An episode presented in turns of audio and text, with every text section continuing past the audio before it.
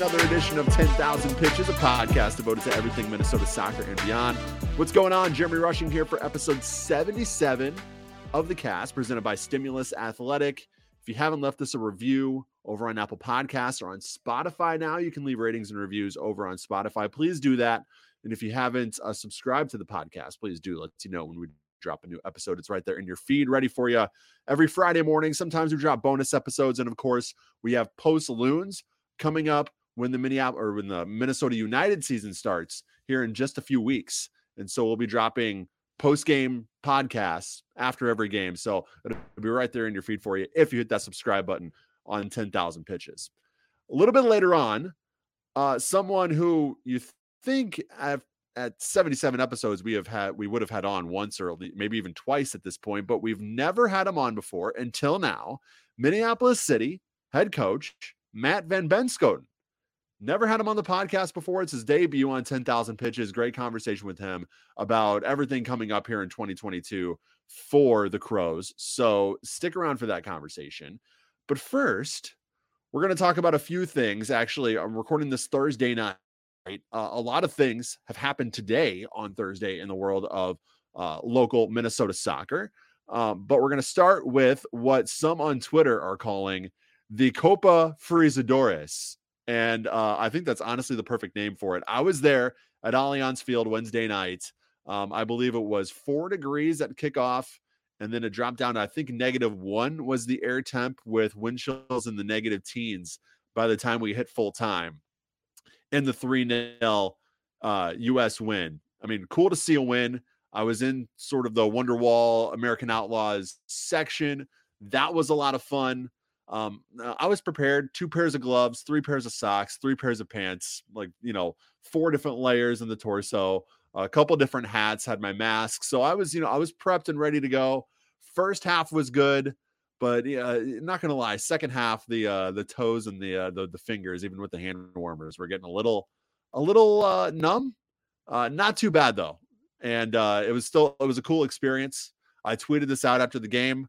Uh, I had a blast at the game talking to some uh, you know people who follow the U.S. men's national team around the country um, and have you know wanted to come to this game to kind of be in that environment, be in that atmosphere.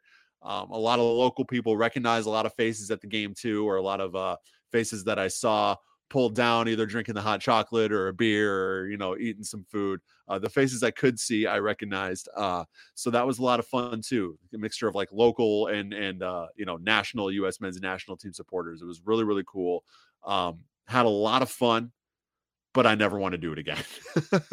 it was it was cool one time thing, but I'm going to disagree with uh, you know friend Derek Swanson over at Night Street Soccer and Coffee. I, I never want to do that again. I do not want to make it an annual thing. Uh, two Honduras players had to go off due to hypothermia at halftime. Um, I don't think maybe we should be subjecting our players and opposing players to that kind of environment anymore. But it was really, really cool for one time thing. I'm actually kind of glad it happened once but never again, U.S. soccer. Never again. Uh, uh, some more news breaking today uh, on the Minnesota soccer front. Uh, Minnesota Aurora FC, the USL W League team, taking the field in May. We now have a stadium and a schedule for Minnesota Aurora. This is cool. So they'll be playing at the TCO Performance Center Stadium there in Eagan. Uh, I think they officially call that area Viking Lakes. Um, but anyways, the the the new performance center for the Vikings, um, the outdoor stadium is going to be where Minnesota Aurora play their home games, and honestly, that's a perfect place for uh, I think a lower league soccer team to to kind of at least at least get started playing because it's a huge parking lot, a lot of room. Um, there's concessions, kind of all the infrastructure you would really need to kind of have a successful match day environment is all right there and it's all right there for you at TCO. Um, I, I'm not sure. I've been there a couple times for like Vikings training camp, as my fiance is a huge Vikings fan. Uh, so we've been there a couple times for training camp. Uh, but I never noticed. I don't even know. Do they have soccer lines on the field right now? Someone may have to uh, hit us up on Twitter and let us know if that stadium does currently have soccer lines. If they're going to have to put them in, just kind of curious because uh, I've never actually paid that close attention to the field before. But uh, that's going to be their home stadium in 2022 and the season kicks off May 26th, I believe is the first game. Yeah, May 26th. hosting Green Bay there at TCO Stadium in Viking Lakes, 7 p.m. kickoff. Um, and there's 12 games for Minnesota Aurora, six home, six road, uh, May 26th through July 9th. Um, so you can hit them up on Twitter on the socials at MN Aurora FC for all the details there. But really cool that we're sort of getting some clarification on all those little details. I, am kind of I'm very interested in that stuff when it comes to new teams. Where are they going to play? What's the schedule going to be like? Things like that. So um, yeah, we're starting to get more clarity on what that USLW league season is going to be like. Hopefully, we get some player announcements here sooner rather than later, just over three months away from that season kicking off for Minnesota Aurora. Um, over on the Minneapolis City front, their annual sort of financial report was released today via Protagonist Soccer. Uh, we'll link that in the show notes. Very, very cool, transparent look at kind of everything business wise that goes on with Minneapolis City, what their budgets look like, what their expenses look like, what their uh, revenue looks like, how much they're actually making off merchandise, how much they're making off ticket sales, things like that. They're so transparent about that information, which is huge. But this year, Dan Hoedeman, uh, the guy who sort of pins this uh, this this this recap, um, he took it a step further, and he actually devoted a lot of this recap to kind of giving advice to other clubs who may be looking to get started. Not only, you know, what worked well for Minneapolis City, but also some. Uh, it's it's eight forty one on a Thursday, and I've been hanging out with the kids all day. My brain's not exactly working right when it comes to thinking of the right the right words, but um, some more, I guess, philosophical type things. You know, have your own identity. You know, take some of the things that we're offering here and and try to apply as many as you can, but don't try to be Minneapolis City. I guess is kind of the main gist. Uh, if I could give like a one sentence summary of what that portion of the article was like, that's basically what it was. Um, so we're not going to dive too deep in it. I, I, highly encourage you to read it. It's a great read over at protagonistsoccer.com. Of course, you can find the link over on Twitter on the socials for Minneapolis City at MPLS City SC.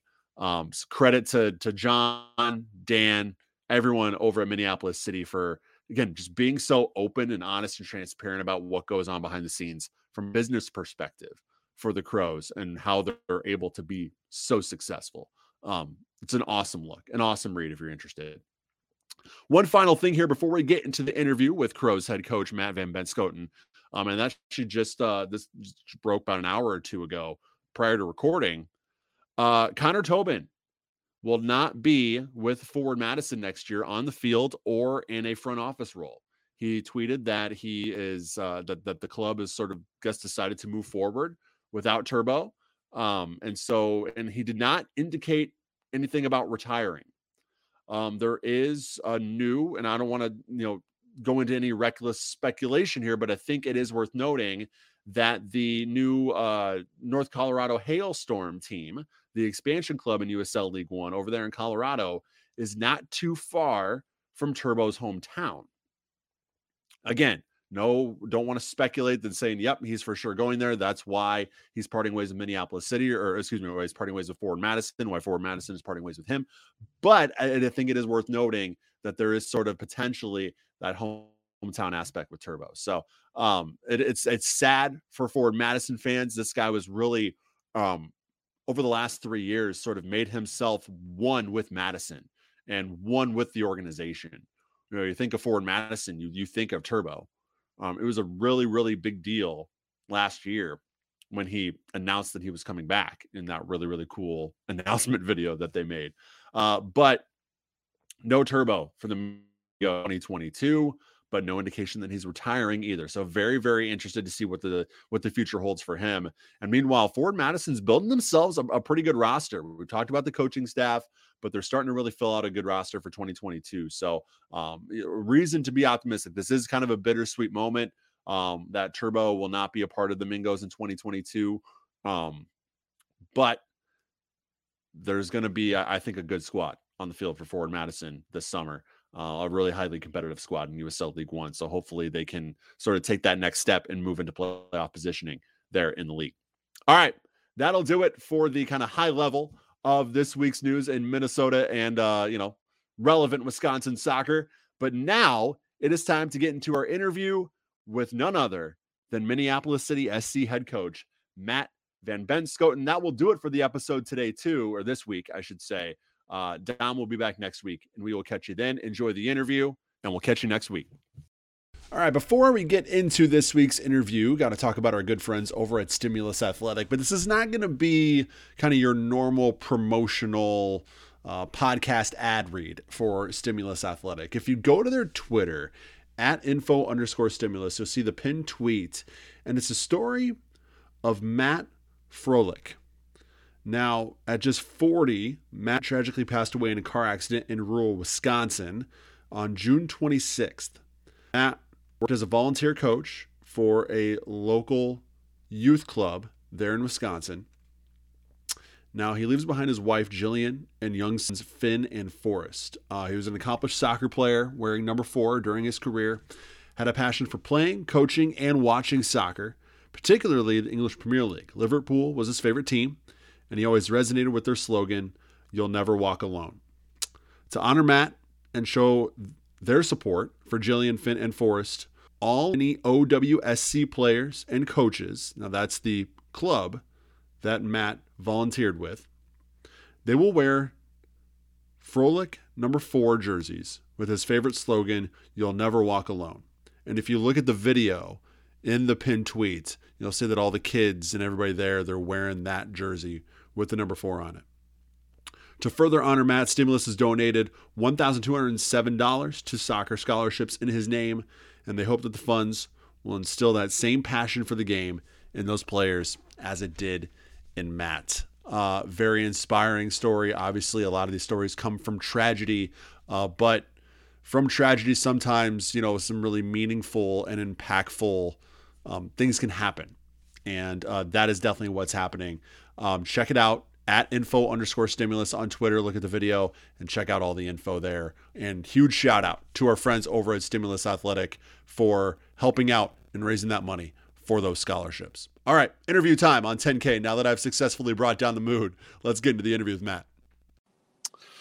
All right, we are now joined by the head coach of Minneapolis City SC and unfortunately a supporter of Arsenal FC, uh, Matt Van Benschoten. Matt, how you doing? I'm good, man. Appreciate you having me on. How uh, how are you doing? I'm good. I'm good. Uh, so we are recording this on Wednesday afternoon, just hours before the uh, frigid cold uh, U.S. Men's National Team qualifier at Allianz Field. So uh, both of us uh, picking out our layers as we speak here. Uh, but Matt, before we get all set to freeze our asses off tonight at Allianz, let's jump yeah. into what's happening with Minneapolis City this season. So, um, first year in USL two, and I want to kind of take you back to the beginning here. When did you first start to hear about, you know, this transition into a new league, potentially jumping into USL? And what were your initial thoughts or impressions, considering you guys had been so dominant these last few years in the NPSL? Yeah, so we started talking about it. I don't remember the exact timeline, but it was last year even I think around when we were in season, we were having this conversation, um, just kind of looking at the landscape. You know, tier soccer's pretty volatile. I mean, you just go back and look at NASL and, and everything that's associated with that, and it's you know, it's it. The key is always trying to find you know what's the right fit for the club? And even this year like as we get into usl2 we're, we're still going to have a team in the npsl or we're going to have players that are playing the npsl so it's it'll be a little bit different but the the concept behind it is we want to get guys games. We want to try to continue to give the maximum number of people opportunities to play. So but when we had the conversation it was last year and just kind of looking at it we where it kind of stemmed from was we had some higher level guys who chose to not come and play with us in 2021 or 2020 2021 and just opted to go to USL2 and even though we as a club think that what we're doing is as professional as we can be and that we kind of we think we rival some USL2 clubs and how we go about things the the optics and perception of it from a lot of players and even division 1 coaches or any college coaches USL2 is the highest level amateur of of US soccer. So for us to to continue to kind of stay on the forefront of the club to give our players the best opportunities that's really where we looked at it and said you know let's let's pursue this. Let's see if this is even a viable option. You know what does this look like? And just started the conversation and you know about a year later this is this is where we're at what's that message going to be or what has it been to the team regarding this transition you know you guys have won the npsl north running away three years in a row uh, you know national quarterfinalists you know you guys have really been one of the one of the banner clubs in npsl from a nationwide perspective for the last handful of years now you're sort of entering a new venture in a conference with the defending USL League Two national champs. What are what's the what's the conversation with the team regarding expectations? Regarding yeah. this year because it is something new. It is, you know, no no offense to the NPSL, but that main that main league that you guys are in USL two, that is the main league that you guys are going to be in, sure. and it is a bit of a step up in competition theoretically. I mean, you mentioned the the player pool. Um, you know, sort of being being a little bit more uh, more high quality in USL two. So, what's that message to the team and the players regarding expectations for 2022 in comparison to what they've been used to these last few years, having so much success yeah. in the NPSL North? Yeah, it's a great question. So it's two things. One, we knew going into this, like we have to level up from a staffing perspective, from a player perspective, organizationally. We have to continue to push ourselves forward, and and that that's always been the goal of cities we continue to challenge ourselves and, and i think the second you become complacent at this level like is the second that you start to dwindle away or, or start to regress and so USL2 was a great opportunity because it, what kind of happened with it is we we have this original generation of guys who started this, you know, play players who started this five, six years old, little kids, the Max Dewarts, um, you know, Abdallah Ba, Aaron Olson, like guys who've been around us for a long time. And now we're kind of getting into this next generation of guys. You see like a Rory O'Driscoll who's been killing it out at New Hampshire, uh, we have in Columbus Crew's Academy and out in Dayton, and Bernard Asabi Rule, who played at Green Bay. List goes on and on and on. And so the message to the team has been, hey, we're entering into this new space. It's uncharted waters for us as a club, but we have to make sure that we go in and we're not just here to like tiptoe in and, and feel it out. And, and I've said in multiple training sessions already, we're going to pick up a baseball bat and we're going to start swinging in both leagues that we're in. And, yep. you know, hopefully we, hopefully we live up to that. Um, if not, maybe we have to look at a head coaching change. Um, but you know, the point the point is with with the success that we've had at the NPSL, we want that to continue, and we want to also see that in the USL two as well. Now, obviously, as you mentioned, especially stepping into a conference that has Des Moines Menace, the uh, reigning national champions, and will be going USL championship here in a couple years. Like it's it's daunting. It's a big task and you know but i i think for us we're we're ready for it. We're not going in with you know any rose colored glasses. We know that this is going to be a big challenge. And so i think one of the things that, that we've seen at least we've tried to implement from a staffing perspective from a staff perspective has been that, hey guys the level has to increase. So you know we've we've started filming our training sessions there's pre-work and post-work that guys are doing to just get ready and on the same page in terms of what we're trying to do tactically that's so night and day different from where we were in my first year in 2018 when it was kind of me and adam mm-hmm. showing up with a session plan that we had sketched out on a rough piece of paper like so i think all of it's been great I think all of it is is really good for us because again, as a club, like we just we want that challenge. We don't want to stagnate and say, yeah, we've made it because you you've never made it in soccer ever, um, and we want to keep moving forward and yeah. keep making Minnesota soccer better is the goal. You mentioned sort of the the players that have that have helped guide you guys to this point. Um, you've also mentioned interest that you've gotten from players sort of outside that Minneapolis City bubble, players that might have been outside the Minneapolis City bubble previously. So, what yeah. can what can supporters of you guys expect from a from a roster standpoint, specifically for that USL two roster that I think is going to have a lot a lot of the interest this season being your first year. I mean, is it going to be mostly familiar names? Is it going to be mostly new guys? What's sort of that balance going to be like if you have an indicator? I do. Yeah. I so this is the first year where I've really gone out and and recruited some guys. Mm-hmm. And it's guys that you know we've had a relationship with before, but um, you know, there are specific guys that I want in. Obviously Rory O'Driscoll is one. We'll see if he ends up with us. I know he's got a few different options. Um, because he was actually on the team that that was that lost to Des Moines Menace in the USL two final. Um, yep. I think it was North Carolina Fusion U23. And so these are really good players and and so to to tell them to hey come back and be part of this and and you get to build this legacy of what city is like um, selling points, and and and I think we will. I think we will have a decent number of new faces.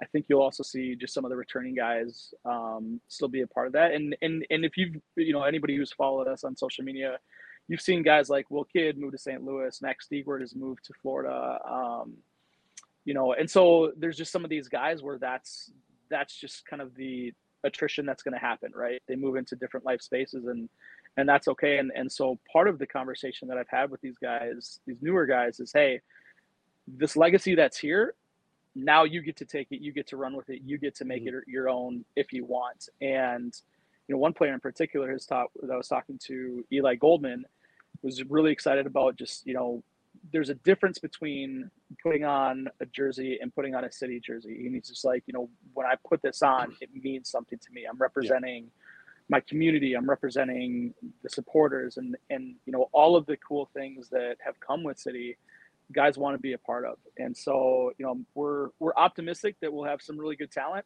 um, it, it's always you you believe it when they show up to training but i think uh, i'm pretty sure that we, we will we will have a pretty we will have a competitive roster in both leagues uh, you mentioned Green Bay as one of the you know places where uh, you know you've gotten a, a, player or two from. Considering that they're no, they're not going to be in USL League Two this year. They're sort of um, I, wouldn't say folding, but they said they're sort of postponing right. operations at this point. Um, have you guys gotten a lot of interest from former Green Bay players? Have you been actively reaching out to former players about, you know, maybe making Minneapolis City their their next place to play for 2022? What's that sort of been like in light of what's happening in Green Bay and being that it's geographically kind of a little bit closer than some of those other uh, destinations? Yeah, it's interesting. I haven't gotten a lot of interest from necessarily like former Green Bay players. Obviously, like we know the coach at UW Green Bay that we've had guys like Ian Smith and Bernard who have been a part of that organization or that that that mm-hmm. college.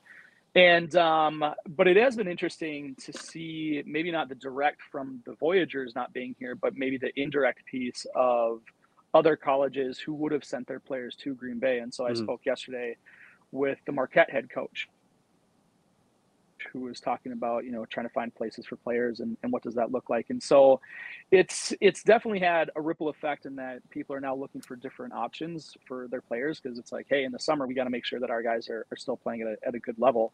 So not any necessarily like players in that sense but it, it's it is crazy just when you announce usl2 just the interest that comes up from a, a number of different people that you didn't think were likely but um, but also a good thing, like a good problem to have where lots of people want to come and, and be a part of it. Being that you're sort of getting closer to all three of these seasons, USL, NPSL, UPSL, um, you know, I, I, got I talked to Dan back in the fall when you guys 1st mm-hmm. announced sort of this uh, this new new venture into USL two, and he kind of gave me a, a yep. general outline of what that player pool, how vast and big that player pool was going to be.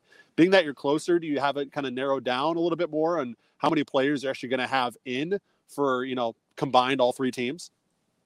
Yeah. So we are so the structure that we're theoretically going to have is we're going to have about 45 50 players on we're calling the first team those will then play in usl2 and npsl obviously with usl2 there's some age restrictions of you have to have at least i think eight or ten players on beat 23 so there's only so many limited spots you can give to guys it's not like the npsl where you can have a lot of different, you can have anybody basically. So, mm-hmm. um, so it's a lot of guys, but it's actually less than what we had last year between the first team and Minneapolis City 2. We had about 70 guys between those two teams. And the reason we carry a big roster, like last year was the first year for the NPSL that we had 18 players at every single game. In years past, like it's just the nature of lower tier soccer. Guys get hurt, yeah. they go on vacation. It's you know, it's it's tough. So we intentionally are carrying a bigger roster, knowing that we'll have injuries, we'll have some guys drop off uh, at times, and I, I think, as I've said to the players, you know, we're not ruling anybody out for either league or Open Cup. Obviously, Open Cup is different. If you're a college player, you can't play in it for eligibility reasons. But um, you know, the message has been, hey, it's all up for grabs. And and what we did mm-hmm. in December and January was, for the first time ever, we had like a eight weeks eight weeks of just player ID with our own guys, where we looked at it and said, "Hey, this is your trial period. Doesn't matter if you've been here for five years. Doesn't matter if your first day. Like you have to earn your spot." And you know, we we had to make some really hard decisions with some guys who have been here for a long time, and have been part of the club and it's never easy and it, it's tough but it's it's just the reality of as we go into this next period for city we just have to level up in that standpoint we have to find the right guys who are going to be able to be committed on and off the field and continue to move the club forward so it'll be a little bit bigger we'll see from a managing perspective what that looks like um, and i know that we're going to have to adapt in some different instances. And but I think that's one of the things we as a staff and club are really good at is being able to adapt and figure out what the right fit is. I'm curious how this impacts sort of your your role and kind of what all's on your plate from a city standpoint specifically. I mean, obviously, head coach for the USL League Two team that's kind of already been announced. So I'm sure that's going to be your main focus. But I mean, you look at last year, how many Minneapolis City Futures players ended up making impacts on the main roster, not only in UPSL, yeah. but NPSL too. So, mm-hmm. being that there's three teams plus the Futures, how much yeah. are you having to keep your eye on in terms of making sure that, you know, from a USL standpoint, you constantly, yeah. consistently have those best guys on the field at all times? Yeah, it's uh, it's a great question. Uh, I don't have a great answer to. Uh, just kidding. No, it's honestly, and this ties into the conversation. Like I, I, we really do have a great staff, and it, we have been so fortunate to find great people who are willing to give up a lot of their time to do this because it's a passion project. And because you can similar to players you get a lot of inquiries about coaches and people who want to be a part of it but you really do have to find people who get it and mm-hmm. people who are willing to to go that extra effort. And and and really what it comes down to is trusting them. So you know whether it's it's michael and tori who are going to be working with me on the usl2 side i know that if if i have to miss something or just with training sessions like i, I can give them stuff i can you know empower them to take to it same with um, a couple of other staff we're going to announce here for NPSL. Um, Marco Campoverde is a guy I started working with at Salvo in the last few months. Uh, is a great dude. Was out at Fargo, moved here. Um, same thing. Like he had some experience with Dakota Fusion, so he's he's familiar with the NPSL landscape and understands it. And just a, a great dude who continually goes the extra mile, has the experience, has the ability to communicate well. Um, will be great. And then other guys like Seb Dixon who has been out at Rush or what was uh, Blaine for a long time. Um, from England, worked in similar spaces, has experience. He'll be great. Uh, Derek Johnson, who's been our goalie coach, will kind of actually move up into an NPSL assistant role. And then obviously nice. the future staff and, you know, what Jeremiah and Eli and Kyle and Brendan have all done with that have, have been awesome. And, and one of the things that I try to do is I try to get out to the future sessions, you know, if not on a weekly basis, on a bi-weekly basis. One, just because I like going out and watching soccer. Two, mm-hmm. you get to kind of see the players and, and continue to have the conversations with the future staff of, you know, how are guys doing, who who could be a good fit. And and we talked about that a lot with this year. Like, how do we create that pathway for futures? Because you know they're young, may not be, you know, like a Max Kent who's 24. I don't even know if he's 24. I'm making that up. But you know, like captain of Syracuse, right? You're not. They're not going yeah. to be quite at that level yet, but they they could be and we want them to. And so how do we mm-hmm. get them in and continue to develop is is a process. But again if you look at like the best clubs in the world they have an ability to you know take that academy and make it better and, and integrate those players. And you know it's it'll be a process but uh, the good news with it is we have a lot of really really good people who i trust completely and have shown that they can do a fantastic job in whatever their roles are, and, and it makes my job at least a little bit easier, if not a lot easier. Let's let's uh you know dive into your uh, your staff on the USL League Two yeah. side. Um, you know Tori Tori obviously Tori Burnett another year with you. Uh, she was on the NPSL staff last year, moving up to that USL League Two staff with you this year. Um, you know, I've, ta- I've, talked to John, I've talked to Dan, I've talked to pretty much everybody there is to talk to in Minneapolis City, and they they could not yeah. say more good things about Tori and her impact on your program in just one year. Um, being that you were on the sidelines with her, can you sort of kind of maybe try to encapsulate kind of what she's brought to the program and how much she's helped you from a head coaching standpoint too? Yeah, absolutely. So again, as maybe I should go the opposite way and, and just downplay Tori since everybody else is building her up. Just to keep, you got to balance it out. Check. Yeah, right. Exactly. That's what we're here for. No, Tori Tori's phenomenal, and it's you know I I've had people ask me the question, well, did you just bring her on because she is a woman? And uh, unequivocally, no. Like mm-hmm. that was not it. It's it's a cool thing, and it's something that again, as I alluded kind of to in one of my tweets, like she she smashes glass ceilings, but that wasn't the intent with her. When when I saw her coach one time at a camp, I was like, she's really good friends with Justin and Tyler Oliver, and I called both of them. I was like, hey, what's the scoop with Tori? Like, she's a really good coach. And they're both mm-hmm. like, yeah, she's very good. And it's not, it's her demeanor, it's how she delivers the message, like her understanding, like is is so good. And what is what really impressed me about that particular instance was her ability to not know any of I think it was like a U14 girls, a, a pretty good team. Didn't know any of the girls, instantly came in, demanded high standards, but mm-hmm was fair about how she went about it. And I don't care if, you know, man, woman, whatever gender, it, it, it doesn't matter. Like to, as a coach, if you can come in and do that, especially for somebody who I think she was like 22 or 23, unbelievably impressive. And so yeah, we started having the conversation about, you know, how is this something you would want to do? And obviously she did and, and and not surprisingly came in and within her first session already had everybody's respect from a player standpoint and you know has has been there ever since. And you know for me for having someone like her uh, on on our staff is is huge because she loves defending. And you don't have a lot of coaches who are super passionate about saying that i want to go score goals. So uh, to have her her insight and kind of her tactical knowledge, obviously again, Big Ten stud as, as a center back is is huge. And so from that standpoint is great. She's she's a great balance between me and Adam, who have this tendency to kind of go over the top at times and, and lose our, our shit and get thrown out of games.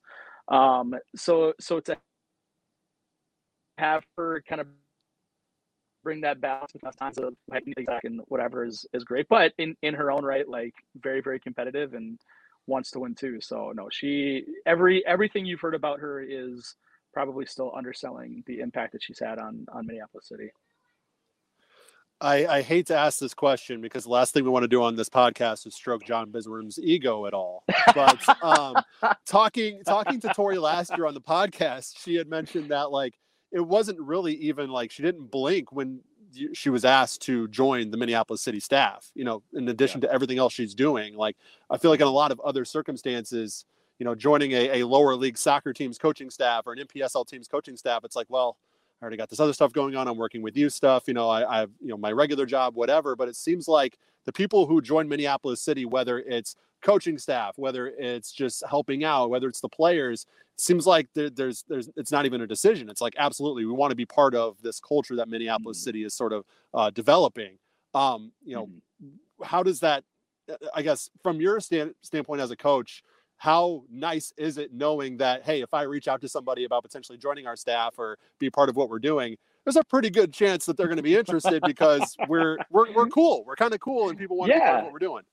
Yeah, I mean, it definitely makes it easier. That's for sure. Yeah. Uh, to find to find those people, but no, I, I mean, I, I, you're right. It, more than anything, like the culture of what Minneapolis City is, is is what keeps us sustainable. And again, lower tier soccer, it's a it's it's the long game, right? Can you continue to survive year after year, and and not just survive but thrive? And that's been paramount to our success and, and I've, I've talked about it with other people before like it is there is a cool there's an edginess it's fun but I to me what I come back to is really it's two things. It's authenticity and it's community. And I know those are buzzwords that people kind of throw out in a lot of different aspects and and, and use as kind of marketing tools but for us it really is like that that is who we are and whether it's between us as a staff us as staff and players supporters anybody like that that has to be who we are. And the only rule we have is no assholes. That is we just have a no mm-hmm. asshole policy. And it, it, served us really well because you can be a jerk. You can be even a little bit cocky. You just can't be an asshole. And you know the the the culture is such that we we tend to attract those kind of people. And yep. more importantly we, we retain those kind of people. And so and I think what it comes down to the authenticity piece is, you know, we know as a staff that we are are all putting in a ton of hours that for those of us who are lucky to get paid, we're still drastically underpaid like what we could be making elsewhere. And so there's kind of a solidarity camaraderie about hey how do we like i'm i'm willing to do this because i know you're doing the same for me mm-hmm. the players know that we're doing it we know the players are giving up their time um, and it's really unique and it's really rare and, and it's truly like the reason that i'm at city because you know i love soccer and, and where i am in my position but ultimately it's it's that community and those relationships that i think keep all of us here and, and keep the club being what it is uh, another coach you're retaining for 2022, uh, another coach entering their second year with the Crows is Michael Prunty, um, leading the UPSL squad last year to a national quarterfinal in its first season in existence. I have to imagine guys really didn't know what to expect with that UPSL yeah. squad heading in, and then all of a sudden, you know, advancing the exact same length in the playoffs as the NPSL squad. Pretty yeah. cool. Um, undefeated as well uh, on yep. the UPSL side. So, I mean, uh, uh, this is kind of a, a, loaded question, but like, how much of a no-brainer was it to bring Michael onto your staff, and how much of a, of a void does that leave the you know the the NPS or the UPSL? Um, you know, bringing a guy like Michael. You know, what are kind of both sides to that coin? Yeah. in terms of elevating Michael to that to that main coaching staff. Absolutely. Well, to answer your first question, it was even less of a no-brainer uh, to mm-hmm. bring Michael along and and be part of it. Uh, he is one of the smartest coaches I've met from a tactical standpoint, and he loves it and he's passionate. And so, for as much as like he's my assistant, I, I really it's a peer to peer thing where I'm learning from him and asking questions because it's it, I'm just it's part of my growth as a coach, and so uh, it, has been huge. And we were really fortunate that he decided to stay with us because mm-hmm. he did have some other offers and. Um, sure he, he could have gone elsewhere. And, and and I honestly like we we thought we were going to lose him, which is and we started talking to some other coaches. Yeah. But he he came back and he'll he'll admit this too. Is his his wife signed off on it, and she was like, "No, you need to be with Minneapolis City. They're awesome." Like yeah. okay, so. But it's it's huge, and it's that same thing where you see somebody like that who's very knowledgeable, worth their weight in gold from a soccer coaching perspective, willingly give up a ton of other time and money and even probably bigger titles to stay with us like it, it says a lot. And mm-hmm. like i'm i'm really grateful and humble that he chose us because he didn't have to. But so that's that's huge. And like you said the national quarterfinal for a team that that was their first season in the upsl huge. And that's mm-hmm. a big credit to him being able to manage and coach that on the flip side, yeah, it absolutely leaves a void um, in terms of like with NPSL and uh, you know maybe with UPSL. Although the futures futures mm. staff is going to run the UPSL, so yep. th- that's how they'll do that. But it's uh, you know for every door that closes, you know a window opens, right? And so to to have an opportunity to see some of these new staff like Marco and Seb, like hey.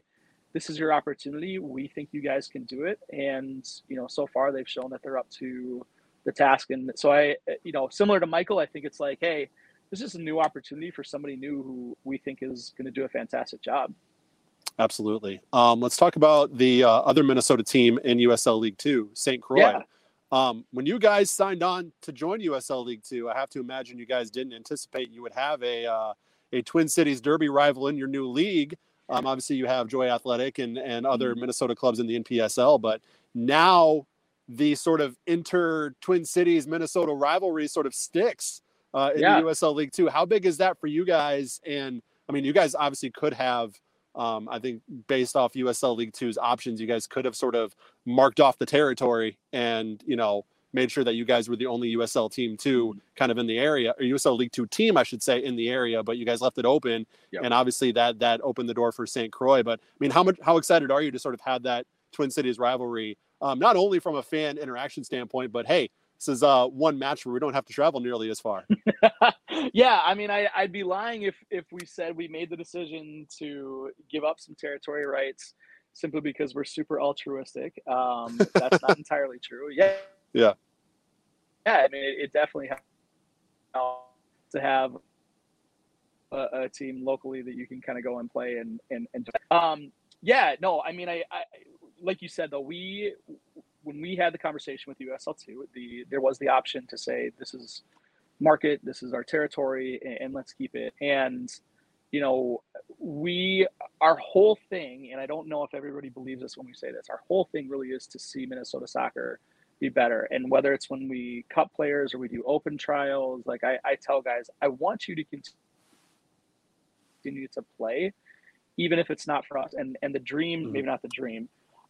And I don't even say I love it, but I hope there's a day where like there's somebody who we cut and they score a goal, a game-winning goal against us, and say, "Hey, you should have kept me," right? Because mm-hmm. it's for us to continue to be better, to be challenged. There has to be competition, and you know, there's all sorts of different characters within youth soccer, not just youth soccer, but soccer in general.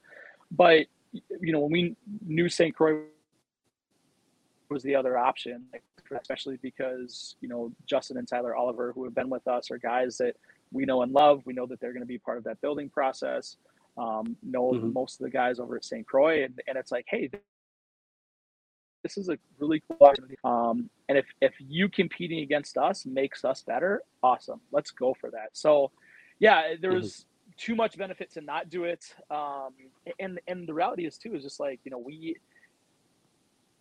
even with three teams, you can give every single player opportunities. And so if there's other clubs, there's other people who have that shared, you know, joy, who have that shared passion for for developing. Awesome go do that. And you know, for as much guff as we give Med City and Duluth and others, like I absolutely respect what they're doing because it's all, none of us are doing this to make millions of dollars. It's just because we love it. Mm-hmm. So like, hey, we can compete, we can be rivals, we can you know throw the Twitter barbs back and forth. That's okay.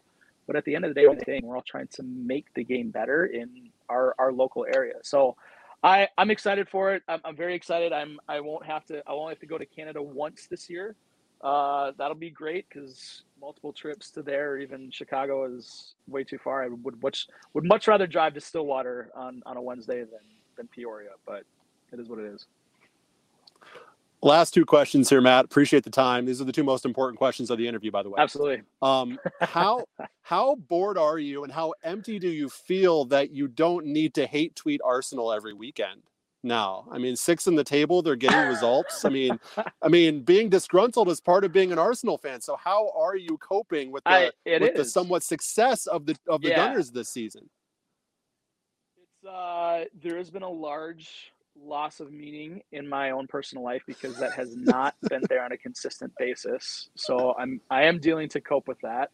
But I'm also fairly creative and will always find things to nitpick. But no, it's it's been good and I yeah, I, I, there's not a whole lot bad you can say about Arsenal. It, are they going to win the league? No, but they're young, they're exciting. Like there's some good mm-hmm. players, and you know I have a love hate with Arteta. We'll we'll see how that pans out, but at the very least, like I just I, like I've said for years, I just want to be interested in when you're losing to teams that are you know bottom of the table and you're not even in contention for a Europa League spot. Like that sucks. Mm-hmm. Like I'm not interested in that. So it's been great. I mean, you know, come back to me in a month's time, and you know, if we're fighting off relegation, maybe I'll feel differently. But for the time being, it's it's all right.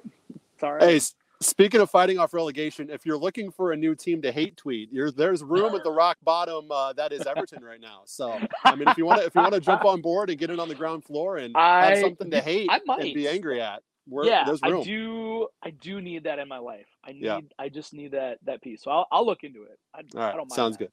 Sounds good. Uh, final question. Like I said, we're recording this before the U.S. men's national team qualifier. Uh, we're both going to be there in attendance at Allianz Field. This episode drops on Friday. So, uh, what we're going to do here, Matt, is we're going to we're going to recap. We're going to have you recap the experience of being at Allianz for this match without before actually going to the match. So, sure, sure. we're going to fast forward here. Matt, yep.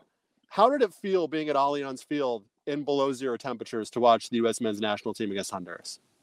Well, I'm going to rewind and basically say this is probably going to be my last will and testament. So for my my children and my children's children, I love you very much. Um, I had to die to go watch the men's national team, but it was worth it. So uh, it it it sucked, man. It it was so cold. like I I saw, you know, thankfully, I saw uh, U.S. Soccer is providing us all hand warmers Yes. Uh, and then they told us that we can go into the stairwells and bathroom stalls if we need warmth. That was great. Uh, I lot I met a lot of new friends that Mhm. way um, for life, which is great. Um, you know, because when you when you are faced with life and death, uh, bo- bonds and relationships go pretty quickly. So For sure. a lot of new friends made from that. Um, I do have a, a visit tomorrow, Saturday, to make sure uh, all of my frostbitten hands and toe or feet and toes uh, are still there. Uh, don't need to be amputated, but uh, no, it was it was great, and it was just unfortunate that on Honduras one four zero. But you know, there's always so Hey, nothing connects humans more than frostbite. I tell you what, that's that's uh, right. especially here in Minnesota. All right, 100%. Matt Van Benschoten, head coach of Minneapolis City SC. Hey, this was your first time on 10,000 pitches, by the way. Yes, Um, it is. I don't know Thank you. how. I don't know how we've gone more than 75 episodes and not had you. I mean, I won't. I won't take it personally. I mean, you know, but that's fine. no, it's. Somebody, somebody's getting fired, Matt. That's all I have to tell you. Yeah. Somebody's getting fired. Probably DJ. booker. Oh wait, oh wait, I'm the guest booker. Never mind. Maybe I need to fire myself.